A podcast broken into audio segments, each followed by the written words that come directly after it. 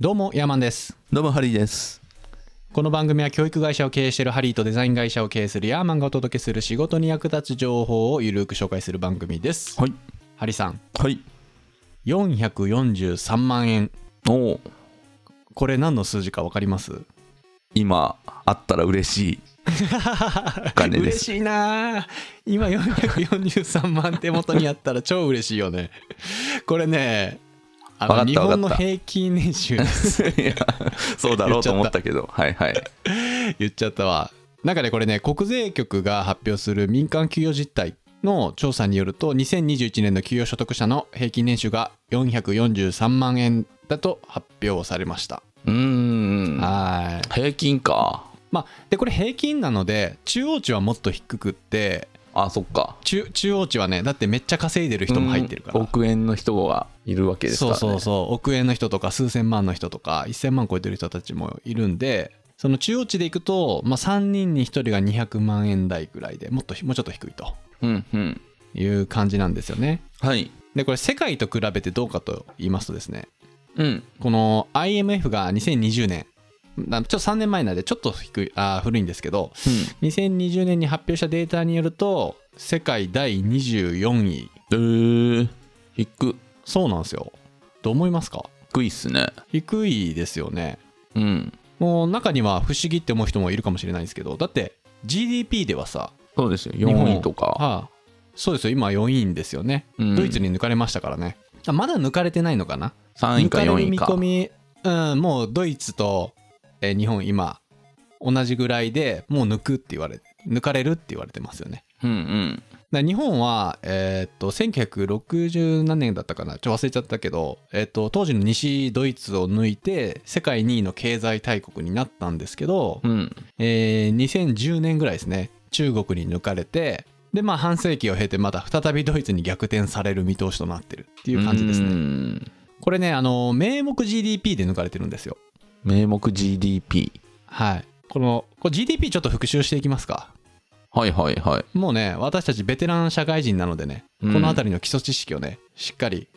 こう把握しておきましょうということではい。まずね GDP って国内総生産のことを言ってまあこれね略は別に覚えなくっていいと思うんですけどグロスドメスティックプロダクトの略ですねクロスドメスティックプロダクト。あ、それ知らなかったな。はい、えーまあ、直訳すると国内の総合的な生産って意味ですね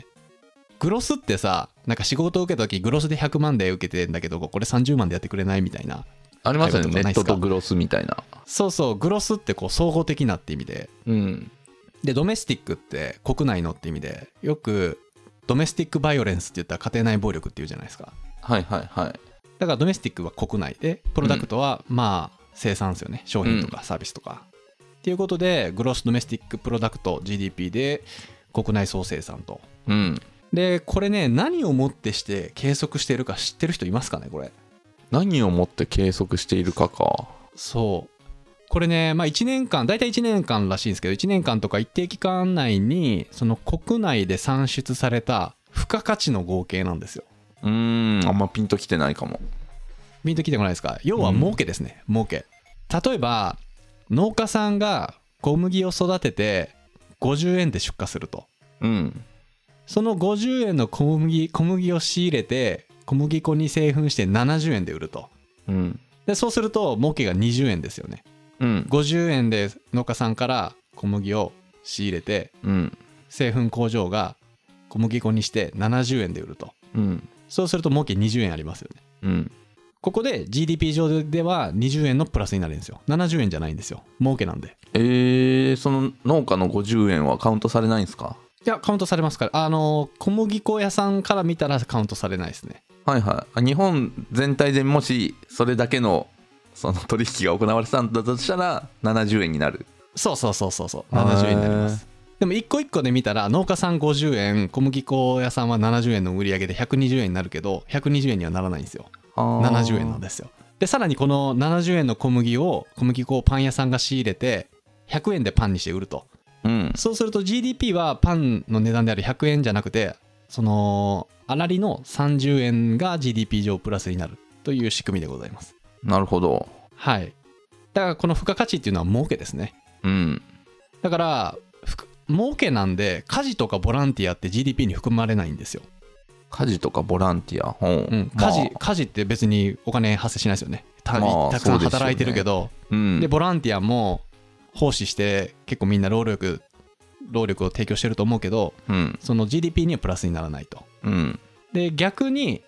まああってはならないですけど不幸なことも計測に入るんですよ不幸な例えこばうん誰かが死んだら葬式しますよねとはいで葬式屋にとってはプラスの GDP になるし、うんまああってはならないけど交通事故で誰かが怪我した時の、まあ、車の修理,、あの修理費とか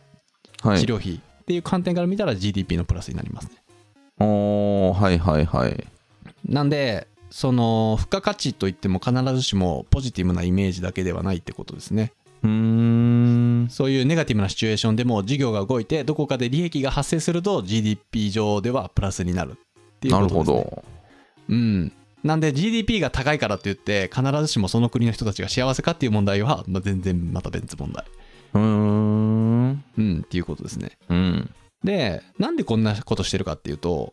あの第二次世界大戦を念頭にその国がもともとどれくらい戦争を続けられるのかってことを測るために始め始まったらしいですよへえで、まあ、この国に金貸して大丈夫なのかどうかとか、うんその国の成長を測れたりするんですよねうんうんで同じ算出方法で計測してるので例えばそのドルとかユーロとかね貨幣が違ったり経済構造が違う国での経済状況を比較できるようになったとうんでここでちょっとややこい概念が出てくるんですけどはい世界と比較した時に物価の上昇を考慮しなきゃいけないんですよね物価の上昇うんはい、例えば商品やサービスの量は変わらないのに、うん GDP がまあ500兆円から550兆円になりましたってことがあるんですよはいこれ何が起こってるかって商品やサービスの量変わらないんですよなのにうん料金が上がってると金額が上がってると、これって物価が上がってるんですようんうんだか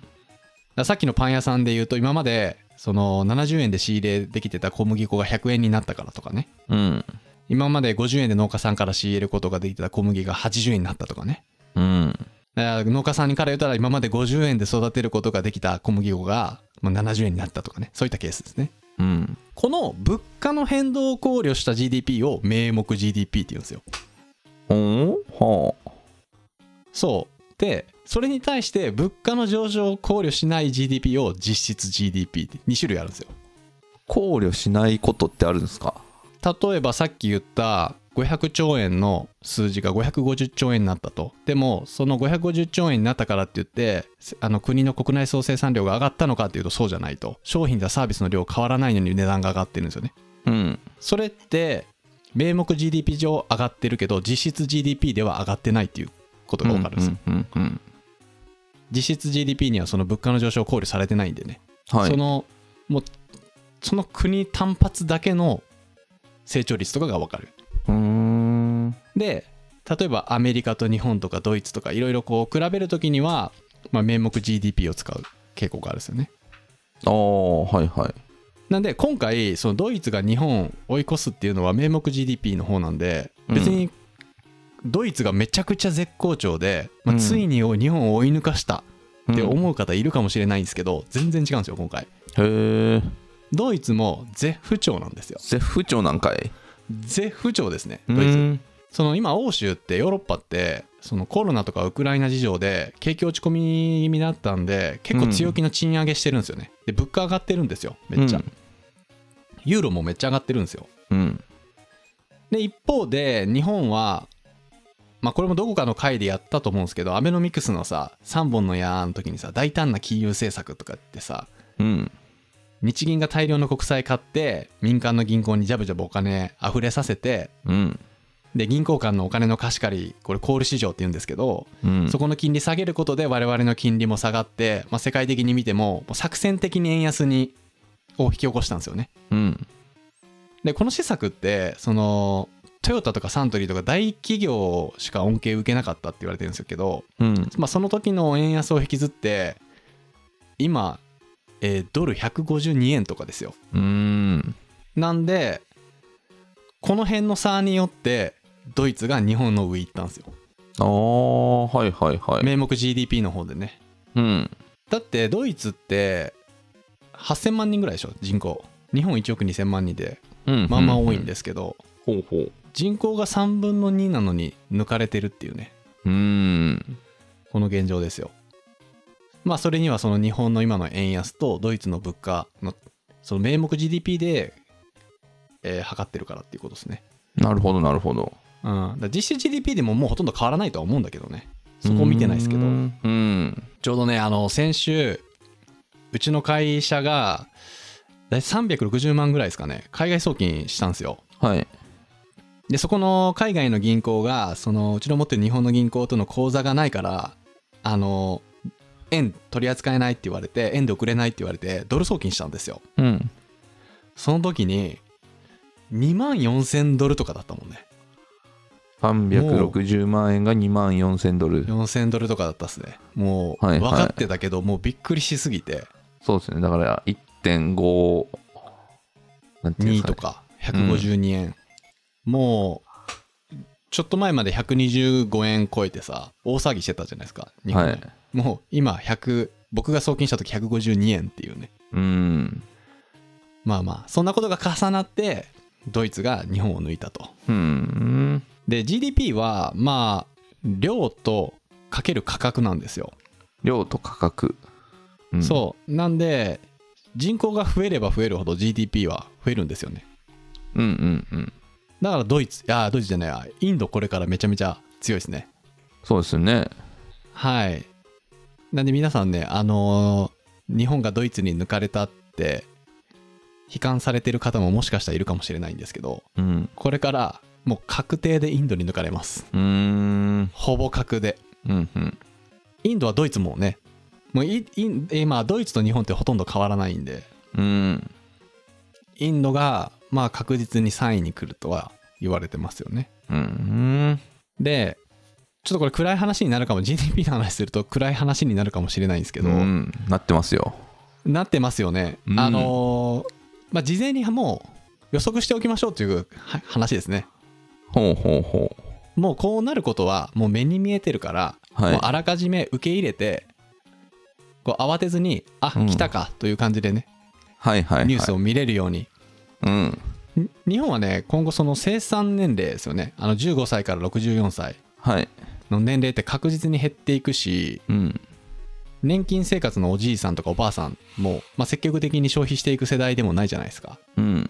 あのこれからもう もう一段落 GDP 落ちる見込みでございますうーんはいはいあのこれもなんかやりましたよねこの人口の話も人口の話はしましたもう散々やねってうん散々やってきたと思うけど、あの段階の世代がとか段階ジュニアの世代が今度もう65歳超えてくるんではい日本もね今、えー10人に1人が80歳っていう状況なんでねああ言ってましたねサッカーチーム作ったら一人はそうそうそう80歳10人に1人80歳ってやばくないそうですよね普通に考えれば80人に1人でしょ普通に考えればね それはどうかなそれはどうかな だって1歳2歳3歳4歳5歳6歳ってみんないる80んだよ歳以上でしょ80歳以上が10人に1人入り込んでくるってさすごい割合ですよねうんだから普通に考えれば僕80人に1人ぐらいじゃないかなと思うんですけど100人に23、まあまあ人とか亡くなる方もいますからねうん普通の平均で考えればさ10人に1人まあまあ1パー2パー数パーぐらいうんだけどまあ10人に1人っていう状態なんではいでそのこれからそのほぼ格で落ちていくもう一つの要因があって移民の受け入れなんですよおうはい他の国って移移民の受け入れ結構してるんですよねうんうん先進国のあの G7 うんの中でももう突出して移民の受け入れ少ないんですよ日本ってうんうんあのーまあ移民が入れば GDP そんな下がらないのかどうかはちょっと別問題なんですけどその労働力とかっていう面から見ても、まあ、少なからず関係あるんですよねはいで、まあ、G7 例えばアメリカの移民の割合が15.3%おおカナダとかねうん21.3%すごいっすね、ねうん、カナダはねフランス人とか多いですよねへえカナダの第二言語フランス語ですよあそうなんですかそうなんですよ、へまえあこれ歴史的にねフランス結構関わり多いしうんそのカナダのあの東の方かな東の方ではもう普通にフランス語話されてるんでへえそうなんですよアメリカの第二言語何か知ってます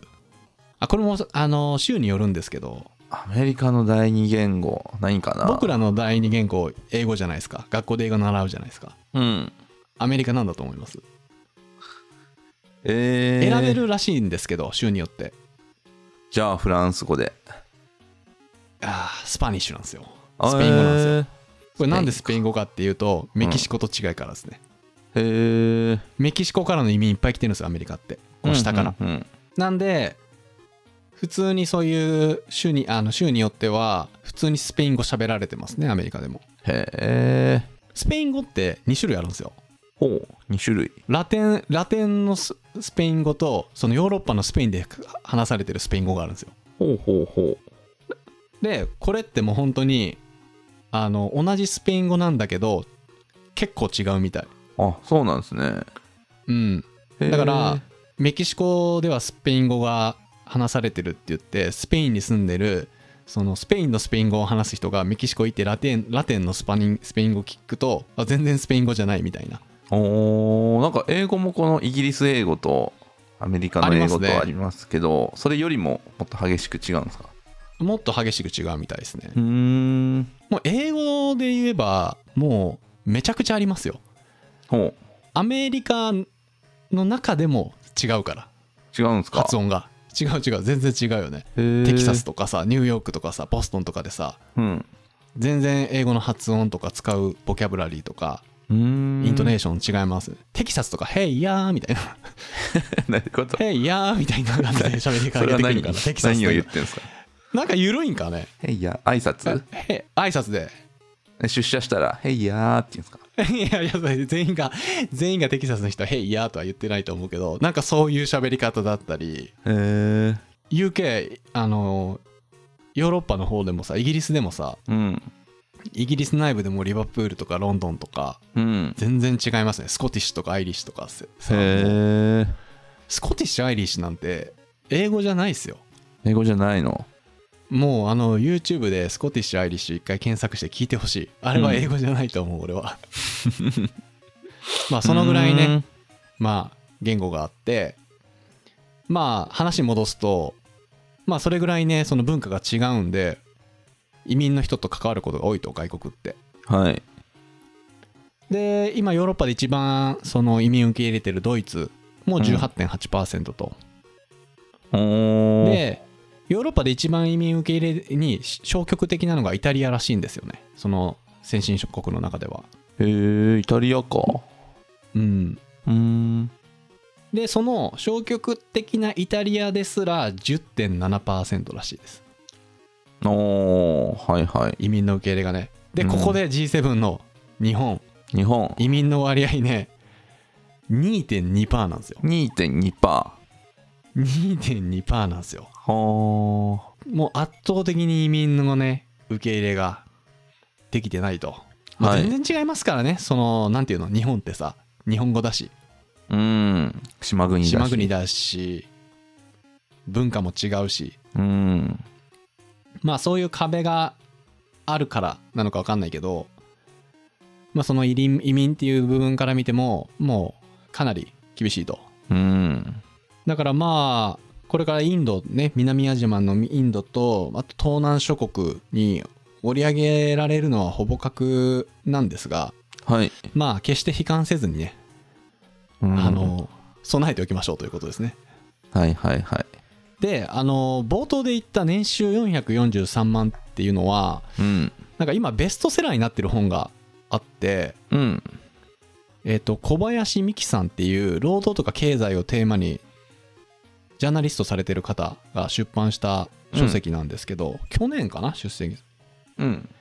平均年収443万安すぎる国の絶望的な生活っていう すごい本があ煽っっててきますねめっちゃ煽ってくるじゃないですか、はいこれがベストセラーになるという今の日本国の現状うん であのこれ別に僕、あのおすすめは別にしないです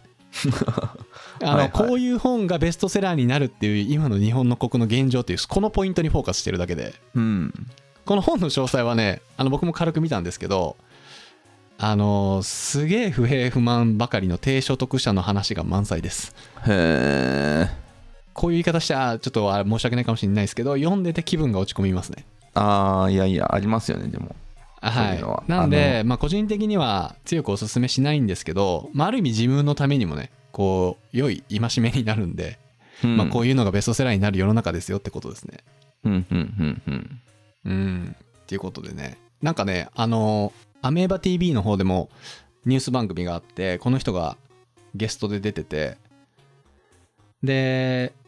今言ったその平均年収443万円で平均なんだけど平均年収なのに普通の生活ができないみたいな現状になってきてるみたいですね、ああはいはいその子供の学費も高いしうんその貯金もできないしその今スーパーもめっちゃ高いじゃないですか、高いねスーパーも高いし電気代も高いしガソリンも高いしうん車も高いしって言ってね平均なのに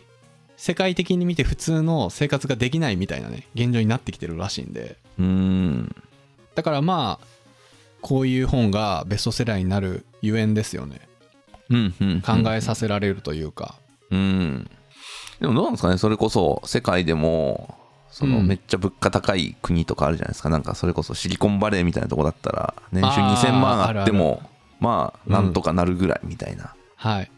ありますね1300万が最低とかでしょそうそうそうそううんまあそういうところもありますからねねなんかその辺のデータとか欲しいですよねこのうんだからその週を加味してでも日本はだから今2位かな平均年収で言えば600万から700万ぐらいあるんじゃないかな660万かアメリカの平均年収あアメリカの平均年収1位がルクセンブルクですねルクセンブルクはいこれもやりませんでしたっけ過去にあそこはもうね立地的にもめっちゃいいしめっちゃ誘致してるし金融業がすごいんですよねだからみみんな平均年収800万ぐらいあるんだよねへえ平均年収1位ルクセンブルク2位がアメリカ3位イギリス4位オーストラリア今オーストラリアに出稼ぎ行ってる人めっちゃ多いよねあなんか最近いいらしいですねオーストラリアオーストラリアいいらしいですようんで5位がカナダねうーんなんかあのこの前テレビ見て看護師さんとかしてる人で英語喋れる人みんなオーストラリアに行く人多いみたいですね今へえなんか倍以上稼げるらしへえいねなんかいそういう時代になってきましたね日本もねえ海外で海外に出稼ぎ行くっていうさあー今までさそういう海外諸国がの人がこう日本に来て出稼ぎに来てるみたいな人多かったじゃないですか、うんうん今度に今ちょっと変わってきてるね日本が海外に出稼ぎに行くっていう確かにまあ稼ぎ副業もね今もう当たり前になってきてますもんねだんだんうーんなんか一時去年ぐらいかねむちゃくちゃ話題になって月に300万か400万稼いでる女の子知ってるあのツイッチツイッチだっけスイッチゲーム配信かそうツイッチでなうん英語喋りながら山登りするんですよその女の子ほうで日本のそのローカルな山を紹介していくっていう松あのマツコの夜更かし月曜なんか月曜日からあ夜更かしみたはいないいははい番組で、あるあるその取り上げられてツイッターで結構話題になったんですけへどー月に300万から400万ぐらい稼ぐらしくって副業でえそのツイッチが副業うんだったと思へえうでえっとまあアメリカってチップの文化があって投げ銭とかするじゃないですかうんそれでそのぐらい稼ぐらしいんですよねへえでその番組上でもうみんなも英語喋れる人は英語喋りながら山登ればいいんですよとかって言ってコメントしてて結構話題になったんですけど、はあなんかねなかなか国内だけでやるっていうのは厳しくなってるんでなんかそ確うかにいねうのを視野に入れてねやっていくといいと思いますよそれね。いいっすねゲーム配信とかも全部英語でやればいいんですよねと思いますけどねでその外国からしたら日本の地方ってめちゃくちゃいい場所なんでうん僕はあのキャンブリーで英語の練習してるじゃないですか毎,、うん毎日毎日じゃないけど週に34回やってるんですけどでそこでやっぱ日本の観光の話になるんですよねうんでそのどういうとこ行きたいっていう話にするするとめっちゃ自然を感じたいっていう外国の人めちゃくちゃ多いからね日本の自然を感じたいって日本の自然かうんだ僕はついついその京都とかそうですよ奈ね良とかうんをおすすめするんですけど、いやもうそんなのはいいとうんもっとなんかネイチャーがないのかと言われるんですよほうこんなところの何がいいのっていうようななんかちょっと滝が見れる山とかさうんあるじゃないですかあるあああるいうところの需要ってめっちゃあると思うよねへえ外国のでその女の子はそこ多分無意識についてると思うんですけど、うんそういうめっちゃローカルな山登りをこう英語で実況しながら登ってるとうーんそれもそれで月に2300って言ったから 300, 300か400か分かんないけどそのぐらい稼ぐとへえ面白い時代だなと思ってこんだけ不景気で言いながらねうんそういう子もいてますからうんうんまあねまあ何でもできる時代になってるんでねまあこれからその日本の GDP 下がっていって私たちの生活はもう苦しくなるってことはもうほぼ確なんで、うまあ、んしっかりそれに備えてね、まあ、外国の株券持つとか債券持つっていうのも大事だしうんそういうね何か新しいことを始めると山登いりうのを考えてみても山 ね山登りでそんなに稼げるんだったらいいよね山登るよね山登る登るねまあ、山登りだけじゃなくってねなんうかん探せばいろいろあるかもしれないし、うんまあ、やはりねこう痛みがあるからこそそこで生まれた危機感をバネにこう改善していけると思うんでねおこ今れ日ははその日本経ピ済ンの、ね、チはチャンスだちょっとみピンチはチャンスですようん今日はちょっとその日本経済のね耳に痛い話でしたけどこはのい痛いからこその危機感をエネルギーにしてね、うんこう少しでも皆さんの活力にねしていただけれ ば幸いでございますはいってことで、えー今回の感想をメールまたは Apple Podcast のレビューでお待ちしています。2人でコメント欄すべて読んでいますので、今後の番組をより良くするためにあなたの感想をお待ちしています。本日も最後まで聞いていただきありがとうございます。それではまた来週お会いしましょう。さよ兄弟番組のゴロゴロ企業ラジオではハリーが企業やスタートアップに役立つ情報をゆるーく紹介しています概要欄にリンクを貼っていますのでこちらもよろしくお願いします